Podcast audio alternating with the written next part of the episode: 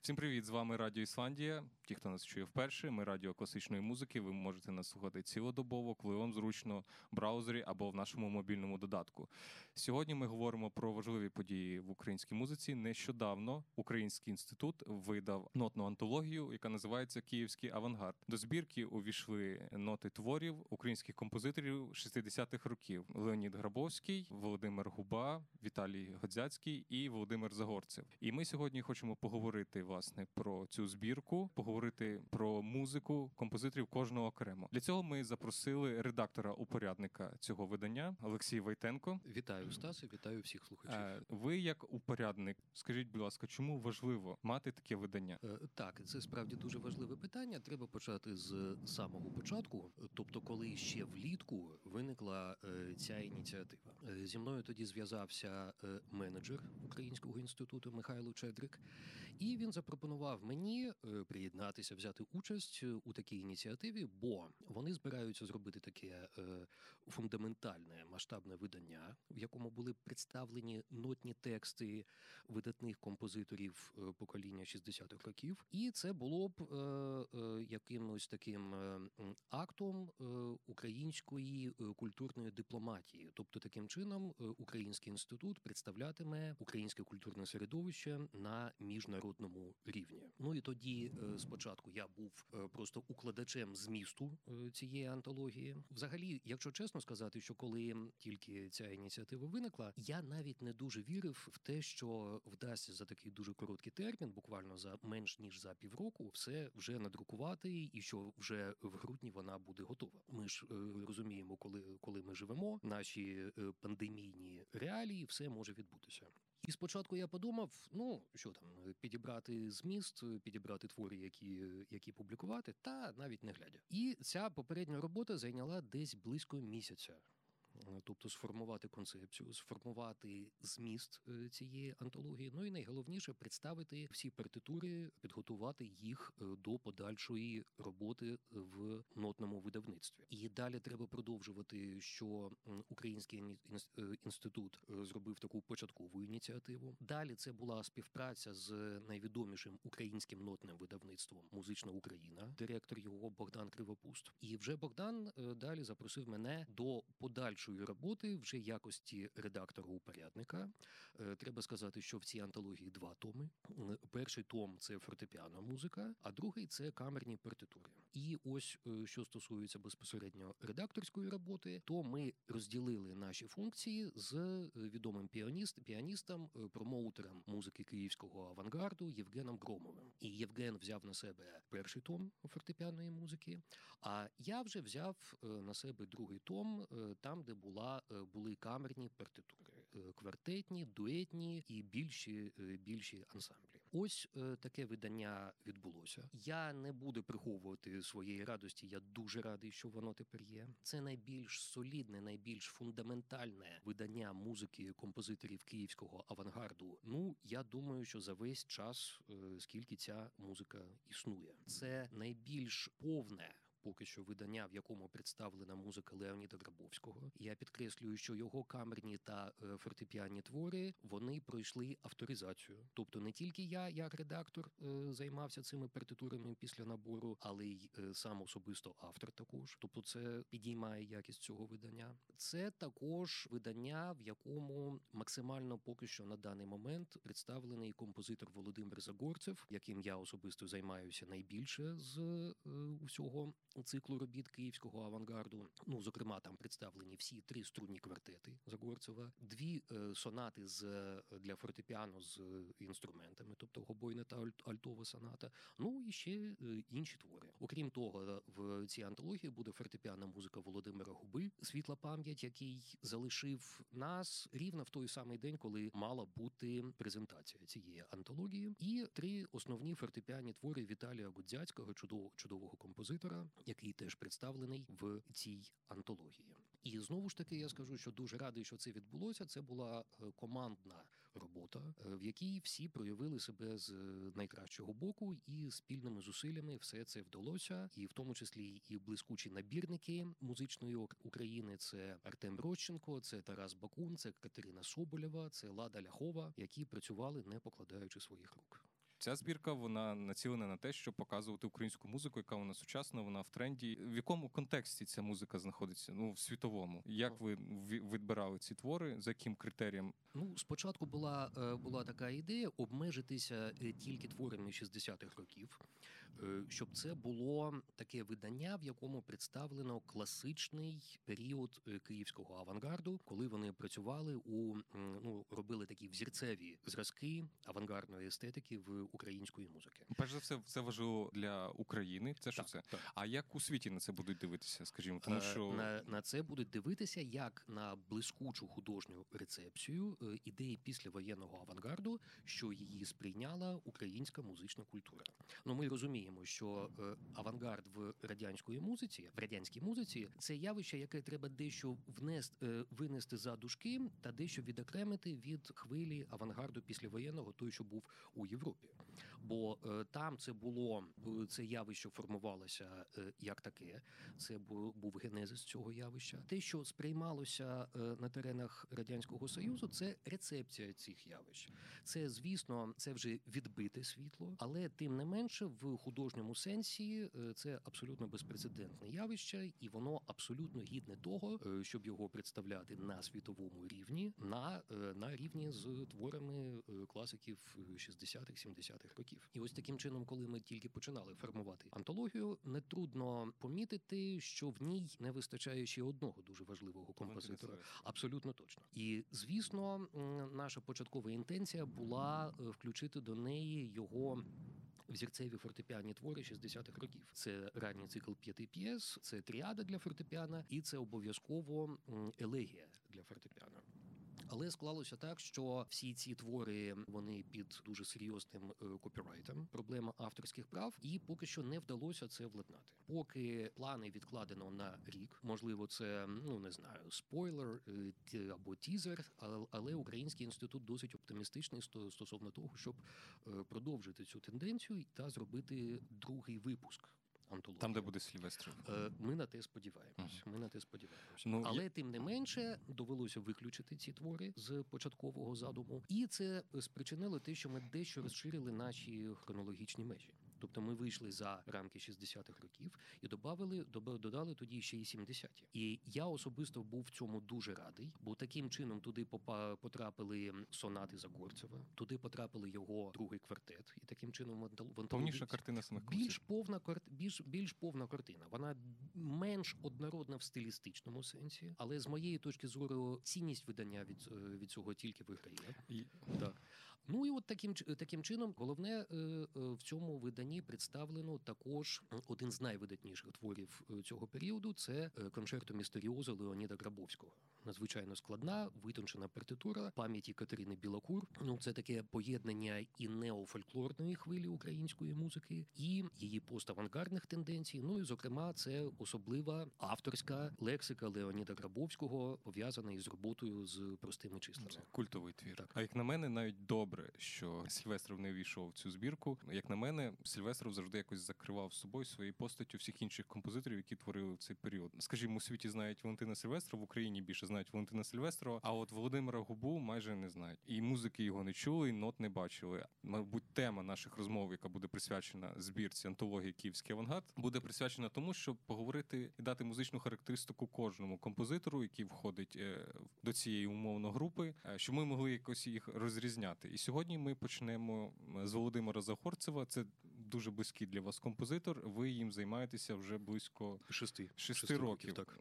Як так сталося? Чому саме Загорцев? Е, Ну, е, якщо дуже коротко сказати, ця тема піднялася ще 2013-го, ні, 14-го, вибачте, року. Е, Це був той момент, коли за декілька років після смерті Володимира Загорцева піднялася ініціатива по е, формуванню його архіву в центральному державному музеї архіві на території Софіївської Софії Київської. Ця ініціатива належала Євгенові Громову. Її підхопила музикознавиця Ілона Таміліна, яка працювала тоді в архіві, яка зробила всю цю технічну роботу. І Євген тоді запропонував мені написати для початку тільки одну статтю про Загорцева, бо е, про нього взагалі немає, е, майже немає матеріалів. Мені це стало цікаво, бо до його музики я принаймні дуже добре ставився. І коли я почав ну таке початкове перше занурення до цього матеріалу я почав знайомитися з ситуацією. Я побачив, е, що а взагалі нема на що е, опертися, бо фактично немає статей. Є там окреме інтерв'ю, є одне радіоінтерв'ю і повністю розпорошена ситуація. І е, я не буду вигадувати, бо мені стало досить страшно від цього. Я зрозумів, що цей композитор, ну з яким я ну хай не багато, але спілкувався, е, якого я дуже часто чув на київських концертах. Я побачив тенденцію, що ця особа може взагалі просто зникнути, щезнути. Минеться який дуже якийсь дуже короткий час, і ми самі е, не помітимо того моменту, коли вже зовсім нічого не буде, і з цим треба щось робити. Я також відчув, що особисто мені буде дуже прикро і боляче від цього, бо колись я мав таку можливість е, щось на цьому на цьому рівні змінити, а не зробив. І тому я вирішив, що краще вже щось робити. Я тоді дуже серйозно взявся за е, спадок Загорцева. Спочатку це була робота тільки на рівні написання е, невеликої оглядової статті про нього, але потім я захопився. Потім я зайнявся його партитурами. Ну далі пішло, поїхало. Через два роки виникла ідея створити збірку статей та матеріалів, яка зараз вже у мене знаходиться. Ну так, 99% готі- готовності. І хай це буде вже такий тізер того, що наступного року я планую публікувати, і це буде фактично перше повне музикознавче видання, присвячене постаті Володимира Загорця. Ну і зокрема, я дуже радий тому, що е, в цій антології, яку е, в якій я був упорядником, в цій антології представлено сім його е, камерних і фортепіанних творів. І для мене це дуже велика подія. І просто що видається е, музика Загорцева, і, зокрема, деякі твори там у моїй безпосередній редакції, тобто партитури, що пройшли через мої руки, через е, мою обробку. От я насправді знаю дуже мало про Загорцева, але відомий факт е, про Загорцева, і він такий важлива подія з ним пов'язана для всієї української музики. В 1980 році його симфонічний твір градації виконали в Нью-Йоркській філармонії, Нью-Йоркський симфонічний оркестр і диригував Зубін Мета. Взагалі, ця партитура знову ж таки з вашої статті я це вичитав, що вона потрапила туди дуже детективним шляхом. Вона була виконана, і це взагалі був маніфест, антирадянський маніфест з використанням музики українського композитора. Чи з'явилися якісь нові подробиці в цій історії стосовно градації? Е, Так, безумовно. Значить, е, треба для контексту, що ця прем'єра відбулася трохи більше року е, року тому. Прем'єра е, Українська. Українська, так, так, Так. так. Диригував Луїджі Гаджеро, Київ Симфоні Оркестра. Я цю партитуру готував до виконання. Ну фактично виступив редактором. І тоді я написав статтю про цей твір. Ця стаття була опублікована в інтернеті. Вона трошки відлежалася. За рік вона набрала е, ну з'явилися інші факти. Я трошки дещо переосмислив. І потім е, цю статтю на по тому самому посиланню я поповнив.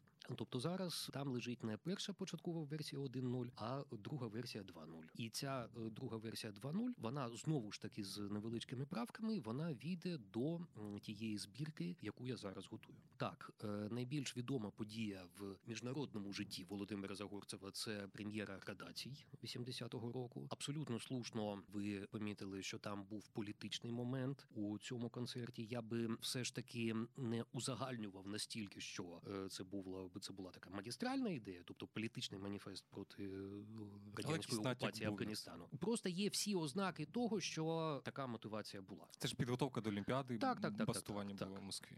Е, Так, але це була дуже визначна подія для Загорцева. Ну, взагалі, у першій половині свого життя він був досить не скажу, що дуже часто, але досить відчутно представлений е, в творчості західних виконавців. Ну і нарешті, давайте ми вже перейдемо до якоїсь музики. І хотілося би поставити слухачам е, одне з найбільш один з найбільш успішних його творів, Е, успішний в тому числі і у виконанні західними колективами. Це одна з його перших робіт в естетиці західного авангарду. Е, Це 65-го року п'єса називається Об'єми для камерного складу. І цій п'єсі пощастило таким чином, що майже одразу після її написання вона була виконана на престижній музичній бієналі в Загребі, і буквально в цій самі дні вона прозвучала також і в місті Нью-Йорк у е, Сара Лоренс коледжі за ініціативою е, такий чудовий американський музикант Джоел Шпігельман, е, клавесинист, піаніст, диригент, що в 60-ті роки поїхав до Москви вивчати музику російського бароко. Там познайомився з молодими композиторами Едісоном Дінісовим та Альфредом Шнітке. Заїхав до Києва, познайомився також з українськими композиторами, забрав багато нот і фактично організував перший концерт радянської авангардної музики в Сполучених Штатах Америки. Про цю подію навіть пише видатний музикознавець е, сучасності Річард Тарускін у своєму п'ятитомному виданні Історія західної музики. Ну і він точно згадує, що завдяки діяльності Шпігельмана. Е, в 65-му році були виконані твори Шнітки, Волконського, Денісова, Загорцева, Грабовського та Сильвестрова, і це стало таким такою подією для радянської музики, тобто радянський авангард є. Ну і давайте послухаємо, послухаємо зараз об'єми Загорцева е, у прем'єрному виконанні з Загребу. Так до вашої уваги об'єми Загорцева.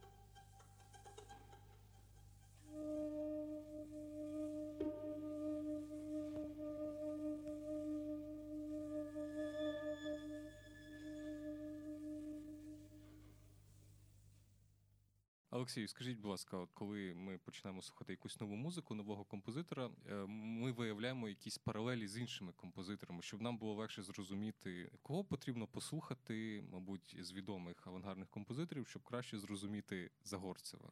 Можливо, зрозуміти його впливи, щоб якось зачепитися пам'яттю емоційно його зрозуміти. Ну, Чи доречно це? Я тут вигадувати не буду для того, щоб зрозуміти Загорцева, треба послухати Загорцева. Слава Богу, що е, є дуже мало. е, Є, є, є е, вірніше так, дещо переформулюю. Записи його творів є, але їх, на жаль, дуже мало. Їх дуже мало, і е, кількість тих записів, які він ще за життя е, презентував е, всім, воно числиться ну буквально декількома, не більше п'яти адекватних записів. Але тим не менше слухати є що. Загорцев це композитор, у якому дуже добре відчувається традиція європейської музики. Тобто, по його музиці можна відчути, що для нього яке значення для для нього мали мали твори композиторів нової віденської школи, які яке значення для нього мала творчість Ігоря Стравінського, Бели Бартока, е, Клода Дібюсі, ну взагалі класиків ХХ століття. І, зокрема, дуже велике значення для нього мала творчість його вчителя композиції Бориса Миколаєвича Лятошинського. Навіть такий чудовий американський діяч, композитор, піаніст, продюсер е, Вірко Балей, який, мабуть, чи не найбільше в світі зробив для української музики та для її промоції. Він в одному тексті навіть прямо зазначає, що Загорцев це прямий продовжувач традицій Лятошинського. Він порівнює його фортепіано п'єсу ритми з фортепіаною музикою Лятошинського. Ну і прямо е, наводить такі докази, ознаки, що Загорцев е, він продовжує. Продовжує цю естетику, е, цей напрямок. Там навіть така метафора, що ця музика не дає вам спочити, вона наче б'є постійно, б'є вас молотом по голові. Тож для знайомства з Загорцевим спочатку треба слухати музику самого самого Загорцева і далі її імплементувати у контекст музики ХХ століття. Насамперед, все ж таки, я б сказав, це музика нововіденців, і передусім, ну все ж таки, це Арнольд Шонберг. Навіть е, я міг би ми зараз Це десь перша третина ХХ століття, якщо по так, так, так. Ми зараз на радіо, а не на телебаченні, бо я тоді мог би показати декілька улюблених прикладів, як навіть нотний рисунок у Загорцева.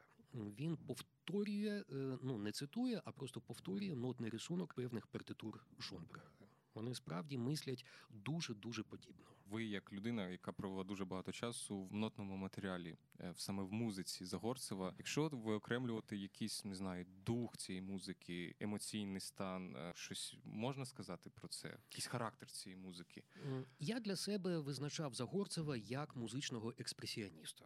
Це музичний експресіоніст. Емоція у нього завжди, ви знаєте, як до музики підведено напругу дві- 220 вольт, і вона не спадає. І вона фактично не спадає. Мені е, це дуже імпонує. Мені це дуже імпонує, бо сам завжди, особисто я, як композитор, я відчував свою спорідненість саме із ним. І я міг би також наводити окремі приклади, що в своїх творах е, я ну не те, що наслідував. Загорцева ще то ще до того, як я почав займатися його музикою, я робив щось близьке до цього. е, Я робив щось подібне.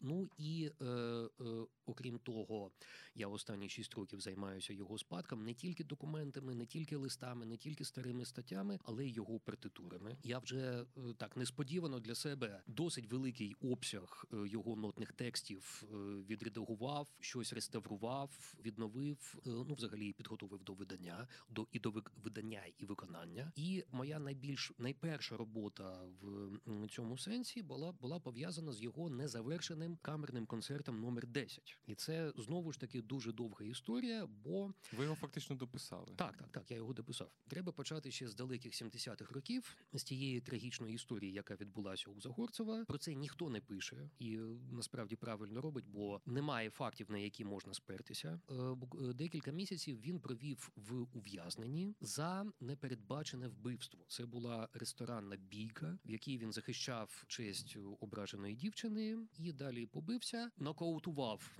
свого образника. Він якось дуже вдало впав. Вдарився потилицею і помер на місці. Кажуть, що він був е, агент Так, це був посадовець е, КДБ. На жаль, між іншим, цей посадовець КДБ Таріел Пхакадзе зараз його поховано на е, головній алеї байкового цвинтара. Ну і Загорцев після цього був ув'язнений. е, Був судовий процес. Я не можу зараз сказати точно скільки він був в ув'язненні. Проте він повернувся і цілком прогнозовано був період е, творчої кризи. Тобто на деякий час він припинив писати свої опусні твори. Він писав естрадні пісні, він е, писав кіномузику, але його список не поповнювався. І раптом кінець 70-х років, 78-й рік, людина ніби змінюється. У неї з'являється нове дихання, і буквально кожний рік починають з'являтися по декілька творів. І ось визначним е, твором цього періоду стала соната для гобою для та фортепіано, з якою власно і відкрив, якою власно і був е, відкритий цей новий період. Цей чудовий твір. Ми його потім послухаємо. Він є в дуже хорошому записі е, у виконанні Валерія Матюхіна як піаніста та гобоїста Миколи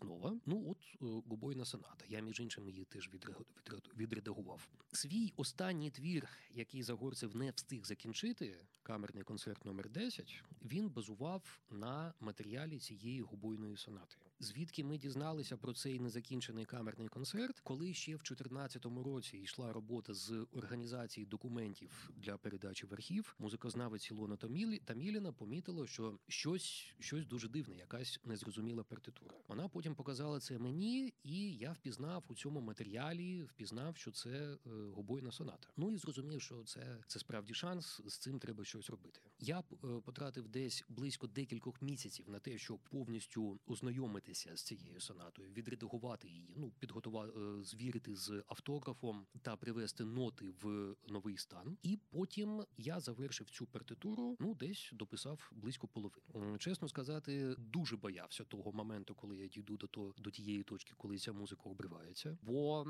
чого я боявся? Я боявся, що я не зможу продовжити. Я не знатиму, що далі писати. А насправді цього не відбулося. Воно просто понеслося, ніби як на потягу їдеш і до, до самого кінця. І ось таким чином, десятий камерний концерт, е, останній твір Загорцева. е, Це єдиний твір з цього циклу моїх робіт, який я включаю в список своїх творів, бо на ньому подвійне авторство. Загорцев, Загорцев. Так. Е, Загорцев, бо все ж таки це матеріал Загорцева. А Войтенко, бо там немає жодної ноти, там немає жодного міліметру музичного простору, щоб обійшовся без мого втручання. Там фактично до кожної точки я мав якийсь стосунок. Пропоную зараз послухати Давайте гобойну цю сонату. гобойну сонату. Це абсолютно видатний твір. Е, Можу сказати, що коли я вперше почув його ще в нульові роки, здається, 2005 рік. Не можу сказати, щоб з першого разу ця музика мені, е, як говориться, зайшла. Вона поступово, поступово якось прояснювалася в, в пам'яті, і е, вона від, поступово відкривалася. Зараз я можу сказати, що це один із найбільш улюблених творів Загорцева загалом, і один із е, справжніх шедеврів української музики 60-х-70-х років. Отже, Так. слухаємо Володимир Загорцев, гобойна соната.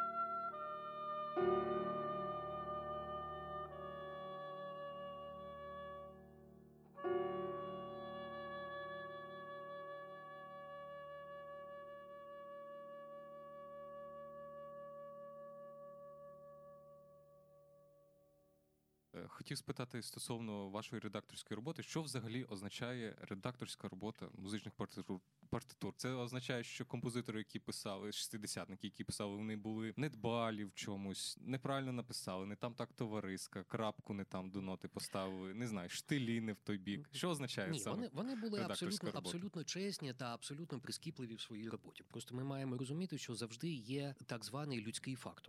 Кожен найбільш прискіпливий композитор може пропустити ключ, е, він може е, написати не той знак, і це абсолютно нормально. Далі редакторська робота, окрім е, виправлення таких речей, вона включає роботу з свіжо набраними нотами. Це і коректорське втручання в текст, таке в тому числі. Тобто продивитися свіжий набір, звірити його з рукописом і ну дати дати раду в якихось суперечливих моментах. Потім буває ще такі, такі ситуації, коли один твір має декілька першоджерел, і ці першоджерела треба також проаналізувати, визначити, визначити пріоритетність між тим або Це коли два рукописи. Е, Припустимо, це коли два рукописи, і треба щось визнач... е, визначити таке. Врешті, редактор це, е, ну так можна сказати, відповідальна особа, яка бере на себе відповідальність в якихось суперечливих випадках. Коли треба просто прийняти рішення, от буде так. Я навіть можу розповісти одну ситуацію. Вона пов'язана знову ж таки з е, твором е, Володимира Загорцева, який надрукований в антології. Це соната для альта та фортепіано. Цей твір до цього моменту, от до цього до видання в антології, він існував у виді набраних нот, які були набрані в Німеччині, здається, в дві- в 2000 році. Наскільки мені відомо, за цим нотним набором були інші перевидання, тобто е, цей твір перенабирався та видавався у різних методичних посібниках, та в тому числі за цими нотами були виконання і в Україні, і в тому числі за кордоном в запису. Особисто я побачив рукопис цього твору. Тільки взимку, тільки взимку, коли вже велася робота над антологією. І коли я почав звіряти рукопис з е, цими набраними німецькими нотами, я став жахатися. Чому? Бо це не просто неохайні, е, неохайність нотного набірника, а це просто жахливі викривлення нотного тексту. Чому? Ось уявіть собі ситуацію, коли в рукописі прописані кластери у фортепіано, знаєте, такими чор- чорними квадратиками, а в наборі цих квадратиків немає. Там, де написано кластер, там одна нота чи якась терція самотня. Тобто, це справді викривлення музичного лексикону, е, що врешті повністю відбивається на звучанні цієї музики. Є запис німецьких музикантів по цим нотам. Я звісно не скажу е, хто хто, бо цього записа ніхто не має слухати. Я був змушений прослухати його, перевірити і переконатися в тому, що всі ці лажі цього неякісного нотного набору вони були втілені в, в цьому виконанні. А, значить, буває. І я не міг, я не міг навіть зрозуміти, коли я слухав ще цю альтову сонату раніше. Я не міг е, зрозуміти, ну ніби все нормально. Ну музика Загорцева. Чому я не розумію, де тут закінчення, де тут, е, де тут починається нова? Чому я не розумію фразування? А далі я зрозумів, в чому сенс. Тобто, коли музиканти підходять до якогось непевного місця, вони це просто прожовують і йдуть далі. Спрощують. Спрощують якось, ну треба пройти і е, виконувати далі. А чи можливо, що німцям потрапив якийсь ось такий рукопис? Ну саме от я бачу за цим е, не за рукописом, вони грали за саме цим е, нотним набором. І всі ті помилки нотного набору я почув е, у їх виконанні. Ось в чому проблема. Тобто, який логічний зв'язок? Неакуратний набірник. Я навіть не знаю, хто це був, і це абсолютно неважливо. Робить помилки. Ці помилки потім втілюються в нотному тексті. Музиканти грають за цими помилками, і самі самі не до кінця розуміють, що ж вони виконують. Це звучить. А потім хтось слухає і думає, ну цей Загорцев, ну якийсь такий Поганий незрозумілий композитор, композитор, такий щось. Як каже Сільвестров, музика вообще, музика взагалі. І потім ця легенди, ця легенда поширюється. І Загорцев поганий композитор. І взагалі ця авангард, авангардна музика українська, грай що завгодно, роби тяп-ляп, е, все одно Звучить однаково. однаково ніхто нічого не скаже. Ось бачите, в чому проблема. І знову ж таки, чисто людський фактор. Е, Загорцева при житті виконували дуже мало. У нього ну був була фактично недоста, недостача реальних виконань. Це спричинило те, що він був досить на, на мій великий жаль. Він був досить неохайний в оформленні своїх списків, та взагалі досить неохайний у організації свого доробку. Тобто, якщо подивитися всі списки творів, які він залишив, е, більш пізні комп'ютерні набори і його рукописні олівцеві, там купа жахлива купа помилок. Там жахлива купа помилок в дотуванні. Там десь твори пропущення. Тобто, у мене враження таке, що кожного разу, коли виникала нова потреба е, написати список, він не звірявся з якимось еталоном, а просто починав з пам'яті е, писати заново. Ну і там така кількість помилок, що навіть е, я не можу це описати. На жаль, це має теж свої наслідки. Бо якщо ми вернімося до авторитетного Grove Music Dictionary, найвідоміше та найавторитетніше видання музичний словник, там є невеличка стаття Загорцев Володимир Миколаєвич, в якій, на жаль, абсолютно жахливі помилки, в тому числі згадуються ті твори, яких не було, які не були написані. Яка причина цього? Знову ж таки, відсутність порядку, відсутність організованості в паперах композитора, і те, що в певні моменти на захід е, потрапляла неадекватна інформація. Я довго підшукував слово, якесь адекватне слово, щоб це назвати, і буквально вчора ввечері я це слово знайшов. Я дивився вступ до книги, упорядкованої Олександром Щетинським, е, книги про композитора Леоніда Леоніда Заго... е, Господі Леоніда Грабовського, що була видана декілька років. І ось він пише фактично про цю саму ситуацію, але вже ситуацію з музикою Леоніда Грабовського. Тобто неточність е, датування, якісь е, неточні списки, відсутність інформації, якісь супер е, протиріччя, суперечки між різними даними, і він називає це просто інформаційне сміття. Дуже ось це просто. абсолютно адекватна метафора. Інформаційне сміття, інформаційний шум. І якщо зробити узагальнення, зробити підсумок, робота редактора вона в цьому і полягає, щоб мінімізувати фактор інформаційного шуму, інформаційного сміття. Максимально його прибрати. Так, так. Не поодинока історія ж е, з такою неохайністю, з власними документами, партитурами. Вона ж була не тільки в Загорцева, але й в інших композиторів, Ну, це які були в, радянські, Так, так, так. в радянські часи ж- жили. Очевидно, вони вважали, що їхня музика може бути невиконаною, тому вони, мабуть, так Не знаю. Ні? Я думаю, тут в кожному своєму випадку якась індивідуальна е, ситуація. Але єдине, що я можу сказати, що це дуже е, так деікониз... деіконізує образ е, компози- Олюднює. е, олюднює та деіконізує е, образ е, відомого композитора класика. Бо ми розуміємо, що це звичайна людина. Це був звичайна людина зі своїми слабкостями та своїми особливостями. І це людина, що в тому числі, що в тому числі дуже потребує нашої допомоги. Ця допомога полягає не тільки в тому, що ми будемо слухати цю музику, не тільки в тому, що виконавець буде виконувати цю музику, але й допомога в тому, що ми будемо відповідально ставитися до спадку, який залишається у нас, і ми будемо розуміти, що історія це не те, що написано в товстій книжці, те, що ми маємо прочитати, вивчити на пам'ять. Історія це не ікони композиторів, що висять, на стінах, а ми маємо падати на колінах, на коліна та битися головою об, об землю, читати завчені молитви. Ні, історія це те, що робимо ми самі. Історія це те, що відображує наші цінності і наші потреби. За цих умов е, ситуація виглядає дещо інакше, і ми бачимо і відчуваємо свою відповідальність за те, що відбувається зараз в нашій державі, мається на увазі на, на культурному рівні, і за те, що буде через 10, 15, а тим більше через 20 років. І в цьому контексті, в контексті того, що я щойно сказав, видання Українського інституту, ця антологія е, музики шістдесятників, це справді безпрецедентне явище, е, бо аналогів поки що такому виданню немає. І я дуже радий, що є тенденція до продовження цих випусків, що буде другий. Ну сподіваюся, там і третій, і далі. Знову ж таки, як це було сказано на початку, це видання не на продаж, не на реалізацію в продажі, це на потреби, ну як кажуть в українському інституті культурної дипломатії. Тобто, це буде поширюватись серед виконавців, серед дослідників. Це буде розсилатися за кордон в певні установи, і таким чином е, воно формуватиме образ української історії, е, сприйняття образу української історії та взагалі українського сьогодення, в тому числі. На завершення нашої розмови хотів би запитати: якщо ансамбль сучасної музики захоче заграти музику Загорцева, які композитори могли б стояти поруч цьому концерту? Ну цю проблему блискучо вирішує Євген Громов. Вже неодноразово. Е, Він е, в 2014 році грав концерт 50-50 Загорцев та Шонберг. Рік тому був концерт в філармонії, в якому я читав вступну лекцію е, Загорцев та Барток. Його музика буде дуже добре органічно контактувати. Ну, взагалі. Із класиками 19 століття, із 18 століття, з Бетховеном воно чудово чудово поруч стане. Воно чудово стане в тому числі один з його найбільших друзів, відомий німецький композитор Ульріх Лейндекер, якого випускало видавництво Сікорський Ферлак. Е, Один з його друзів, е, хто дуже багато зробив для поширення музики Загорцева за кордоном. е, Він дуже сприяв е, виконанню його творчості. І так послухати їх.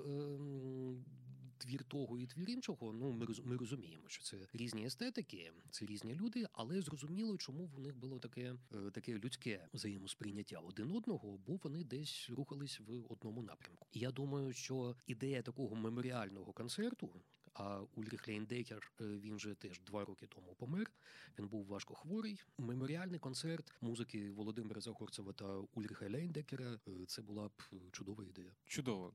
Дякую вам, Олексію, за Дякую розмову, вам. за те, що ви дали пояснення, хто такий Володимир Загорцев і чому його потрібно слухати. А Для наших слухачів нагадую вам, не перемикайтеся. Після розмови у нас буде звучати музика Володимира Загорцева, а також композиторів модерністів першої половини ХХ століття. Дякую вам за увагу. Залишайтеся з нами. Всім па-па.